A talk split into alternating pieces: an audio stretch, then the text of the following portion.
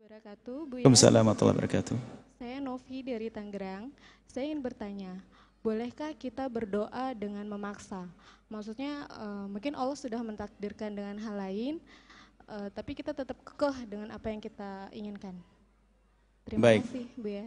Assalamualaikum warahmatullahi wabarakatuh. Assalamualaikum. Ada namanya ilhah. Ilhah bahasa hadis.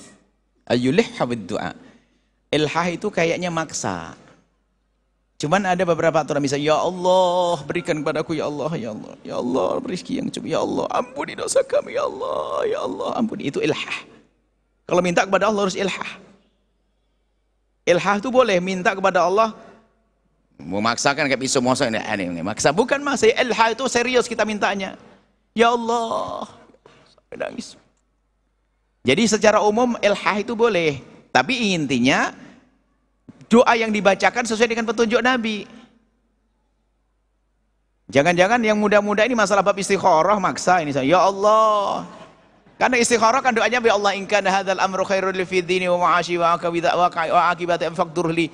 Ya Allah kalau memang dia baik untukku jadikan untukku kalau tidak baik ya jauhkan dariku. Kan gitu. Ini maksud ya Allah kalau dia baik untukku jadikan untukku. Kalau tidak baik untukku jadikan baik untukku. Ini kan maksa. Enggak boleh itu.